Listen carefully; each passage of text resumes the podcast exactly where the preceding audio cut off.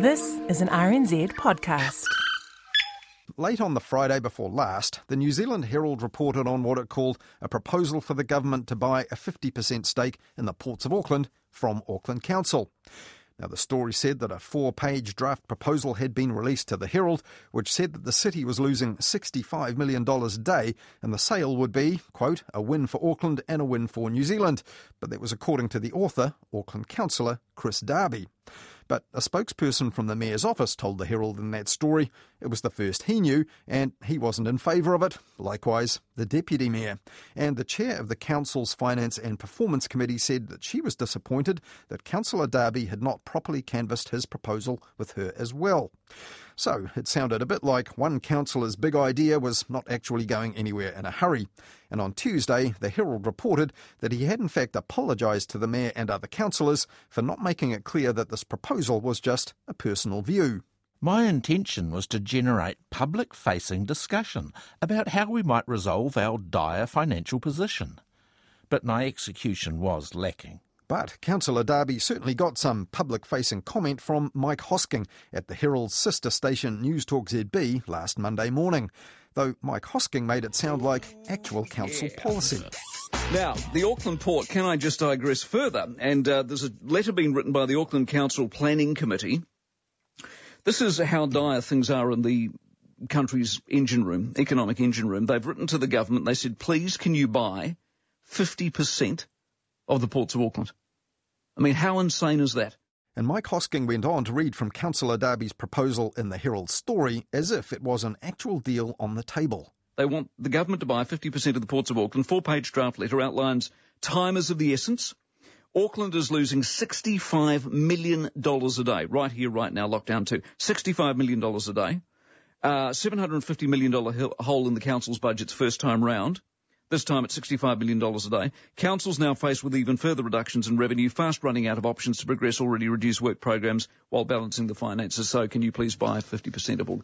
And after that, Mike Hosking went on to give his ZB listeners the impression that all this was only the tip of some kind of communist iceberg. The government's going to end up owning everything. By the time you deal with New Zealand refining, Glenbrook, Tiwai, Auckland ports, Air New Zealand, the government's going to own everything. What do they call that? Think of think. Just spend the news at eight o'clock thinking. See if you can think of a word where the government owns everything in the country, and see what word you come up with. Well, the government, of course, already owns half of Air New Zealand, and if Mike Hosking knows of plans to nationalise New Zealand Steel, the Tiwai Point smelter, and the Marsden Point refinery, he really ought to tell the Herald and the ZB newsroom. But Mike Hosking was able to reassure his listeners that the state would only get its hands on Newstalk ZB from his cold dead hands. Don't, don't worry, don't worry, guys. Not us, though. They will never own us. No, they will not own us. Uh, now, the following day, coincidentally, the share price of NZME, Newstalk ZB's owner, rose when NZME posted much better than expected financial results. And in part, the company's bounce back had been aided by wage subsidies from the government and a reduction in costs in the form of transmission fees being waived by the government. And NZME's had some pretty handy revenue from COVID 19 advertising as well, which also comes from the government. But Mike Hosking didn't mention any of that when he interviewed the Prime Minister last Tuesday, though he did well, ask her this. Okay, I'll check with Judith Collins shortly. Are you looking at buying a chunk of Auckland Port? Uh, uh, what, apropos of what there, Mike? Because they're out of money and they've written to you four page letter asking for it.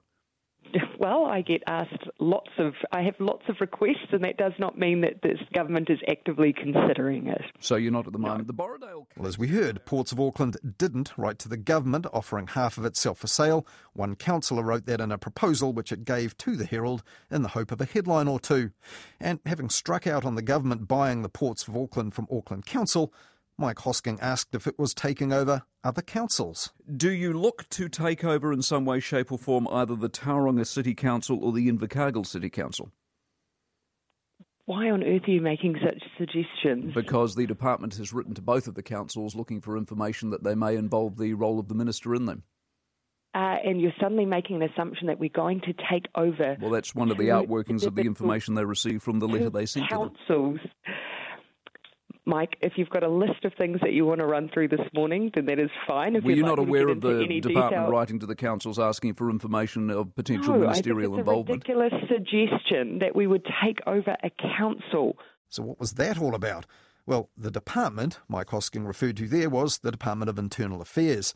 It has requested information from both councils, where, as has been much reported in the media, some councillors are at loggerheads with their mayors. Now, both councils have said they will write back, and the Department of Internal Affairs can then advise the Minister of Local Government if there's any action she needs to take under the Local Government Act regulations, which allow for the Minister to intervene if the running of council's local operations are disrupted. Now, judging by the Prime Minister's response, the takeover of local government by central government is not actually on the cards just yet, But like buyouts of the ports of Auckland, Marsden Point, Tiwai Point, and the steel mill at Glenbrook. But we can rest assured, I guess, that Mike Hosking will certainly be on the case as soon as someone somewhere writes a letter to someone official which even hints at the possibility.